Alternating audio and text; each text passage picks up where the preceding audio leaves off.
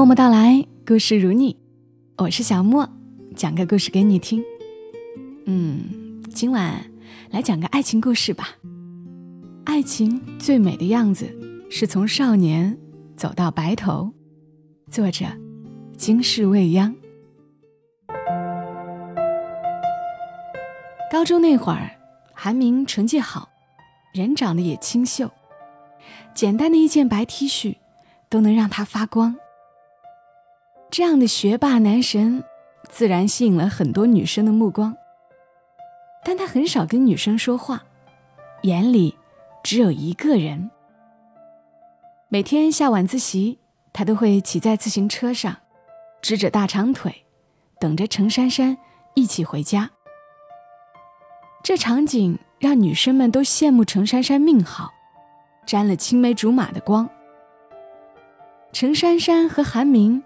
住同一个小区，从小一起长大。他最知道韩明是个什么样的人。韩明小学时，父母去了南方做生意，把他扔给了奶奶。奶奶年纪大了，耳朵不好使。有一次，他在外面玩到很晚，回家时，奶奶已经睡了。韩明使劲敲门，奶奶都听不见。他只能一个人坐在门外哭。程珊珊拿了工具，帮他把窗户撬开，还给他支招：下次再被反锁在外面，就从窗户跳进去。有人把韩明的自行车的脚蹬子卸掉，韩明个子小，反抗不了。程珊珊见状，随手拿起一个树枝。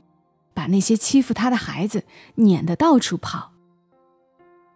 有时，程珊珊逗他，让他叫他姐。韩明闭着嘴，坚决不从。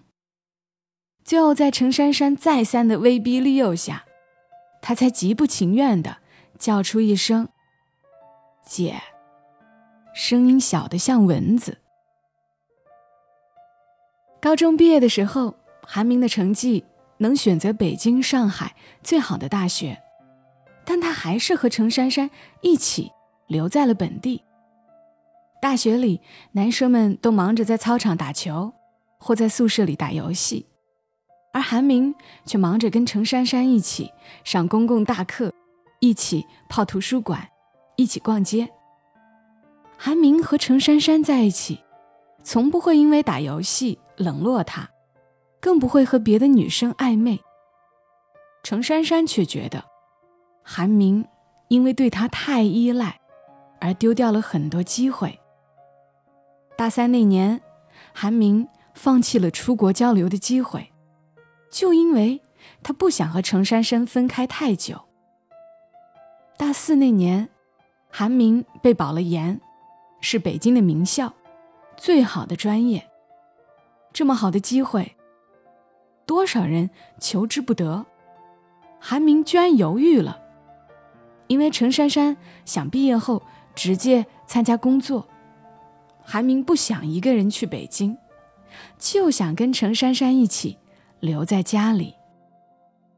程珊珊不想再由着他胡闹，劝他尽早去北京，但不管他怎么劝，韩明根本不为所动。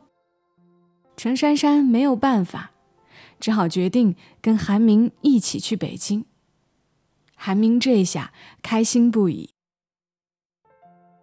陈珊珊不知道自己上辈子是造了福还是造了孽，遇到这么个男人，爱他、忠于他、依赖他，却像个永远没长大的孩子，还需要自己来推动他的人生道路。去北京前，两家老人商量着，先给他们把婚礼办了。二十二岁的年纪，外面的风景还没有看够，怎么能甘于细水长流？但他俩谁也没有觉得仓促。从情窦初开那天起，他们就认准会是对方。这一天来的早一点或者晚一点又有什么分别呢？两个人在一起的日子，就连北京的冬天，都没有那么冷了。韩明研三那年就得到了工作机会，是家很不错的公司。等他一毕业，就能正式入职了。如果不是家里出了意外，他们就确定下来，一起在北京发展了。陈珊珊的爸爸患了脑梗，需要长期做康复训练。陈珊珊决定在家待一段时间，让韩明一个人回了北京。那段时间，陈珊珊一直忙着照顾老爸。她每天陪老爸做康复，进展却很缓慢。一天晚上，等爸妈都睡了。程珊珊跟韩明视频，韩明告诉他：“再有两个月，我就能回家陪你了。”再有两个月，就是韩明毕业的日子。程珊珊一下子警觉了：“你想干什么？我爸情况已经有所好转了，我很快就能回去的。”韩明只得跟他一再保证，毕业后。就乖乖去上班。程珊珊这才放下心来。但程珊珊万万没有想到，韩明居然敢骗她。两个月后，韩明毕业离校，直接回了老家。他还跟程珊珊解释，凭自己的能力，在家也能找到合适的工作。程珊珊气坏了。你分不清利害关系吗？留在北京更有利于你的发展。韩明怎么就不懂呢？程珊珊这么坚持让他留在北京，还不是为了不耽误他的前程？他不想让韩明的父母觉得是他在拖累韩明。程珊珊又气又骂，加上这些日子的疲惫，他一阵难受。跑到卫生间吐了，韩明吓坏了，紧张的跟着程珊珊后面递水、递纸巾。还是程珊珊的妈妈先意识到女儿怀孕了。这些日子家里事儿太多，她都没注意到经期迟了太久。韩明高兴坏了，大声说道：“我就知道，我该回来的，你看。”我们的宝宝都来欢迎我了。北京虽好，但那里没有家，这里有你，有我们的宝宝啊。有了韩明在，程珊珊就轻松多了。她一心一意的养胎，韩明正式接管了岳父康复训练的工作。他的方式很雷人，不是装轻松安慰人，也不是想办法哄劝他，而是说。爸，你这进度可是有点慢呐。你看看珊珊的肚子，宝宝可是很快就要出来了。你这走路和说话还不利索，怎么带他出去玩？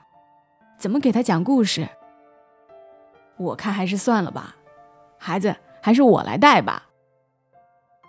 准老爷表示很不服气，一有时间就在床上做乔事。见到谁都咿咿呀呀的打招呼，唯恐自己以后没有机会哄孩子，根本顾不上，怕自己的样子出丑了。老爸那个积极努力的样子，让陈珊珊又高兴又嫉妒。自己这亲闺女儿，这么苦口婆心、手把手的拉着训练，效果还不如韩明随便说这两句话有用。陈珊珊和宝宝一起从产房被推出来时，韩明哭了。那个小东西太神奇了，脑袋圆圆的，毛发有点稀疏，眼睛惺忪，小鼻子小嘴巴。韩明伸出一根手指碰碰它，他竟伸手攥住了它，小劲儿还挺大。那一刻。韩明脑海里瞬间出现各种生活的可能性。他把那些场面念叨给陈珊珊。以后，他要负责孩子的吃喝拉撒，要考虑大了，去哪家幼儿园能全面发展？上学要怎么辅导他作业？和小朋友闹矛盾该怎么处理？等等。陈珊珊憋着笑，不动声色地看着他表演。这家伙进入角色也太迅速了点。出了月子后，韩明觉得跟月嫂学的差不多了。晚上，他把奶奶和姥姥都撵回各自家里睡觉，自己来带孩子。程珊珊还有点担心，没想到这父女俩还挺争气。女儿给足了韩明面子，晚上吃完奶，一觉睡到天亮。有时，女儿也会闹。韩明怕吵到程珊珊睡觉，便抱着女儿去另外的房间。他坐在沙发上，闭着眼摇晃着，怀里的女儿躺在他的肚子上，睡着了。这样的场景让程珊珊感慨：从小依赖着他的韩明，如今却成了他和宝宝的依赖。程珊珊一直明白，韩明为什么那么依赖自己。从小，韩明就被父母丢下，太缺乏爱和安全感。程珊珊对他来说，不只是爱人，而是他在手足无措时抓住的一根救命稻草。程珊珊虽然没有光芒万丈，却能使韩明的生命。温暖有光。当年韩明的父母确实在南方赚下了不少钱，但又怎么样呢？直到现在，韩明跟他们都不太熟。有时他们回家吃顿饭，就跟完成任务似的，爷儿俩坐在电视前大眼瞪小眼，几乎无话可说。一吃完饭，韩明就催着程珊珊走。好像那里根本不是他自己的家。韩明一个人在北京时，深夜做完实验回家，看着星星点点的万家灯火，没有一盏灯是为他留的。北京没有他爱的人，即便街道上车水马龙，对他来说也是一座空城。所以，他才冒着。惹恼程珊珊的危险，回到他身边。他那么拼命承担家里的一切，不只是为了让程珊珊承认他回来是对的。韩明也是在努力治愈心中那个缺爱的小孩。因此，飞得更高更远，对韩明来说没有任何意义。一家人开开心心的生活在一起，才是最值得的诗与远方。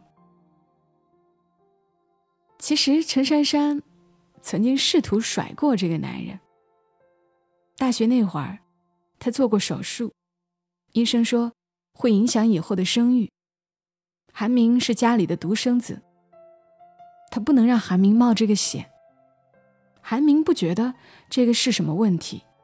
对他苦口婆心，根本不予理会。陈珊珊粗暴地提了分手，拉黑了他的联系方式，躲在宿舍里不出门。韩明联系不上他，就一直在宿舍楼下等着，让经过的每个女生帮他传话。舍友们看不下去了，警告陈珊珊：“你快别作了，你那傻男人。”快站成望妻石了。程珊珊忽地想起来，两人的饭卡和钱都在他手里，韩明连饭都没得吃。他匆匆地跑下楼，韩明扑过来抱住他，声音里满是委屈：“你别丢下我。”程珊珊很是心疼。想起了他小时候被父母丢在家里时，就是这个样子。那次分手只维持了六个小时，就以失败告终。这个男人像块橡皮糖一样，粘得他紧紧的。这辈子甩都甩不掉了，让他烦，也带给他甜蜜。既然如此，他便陪他一起，从少年走到白头吧。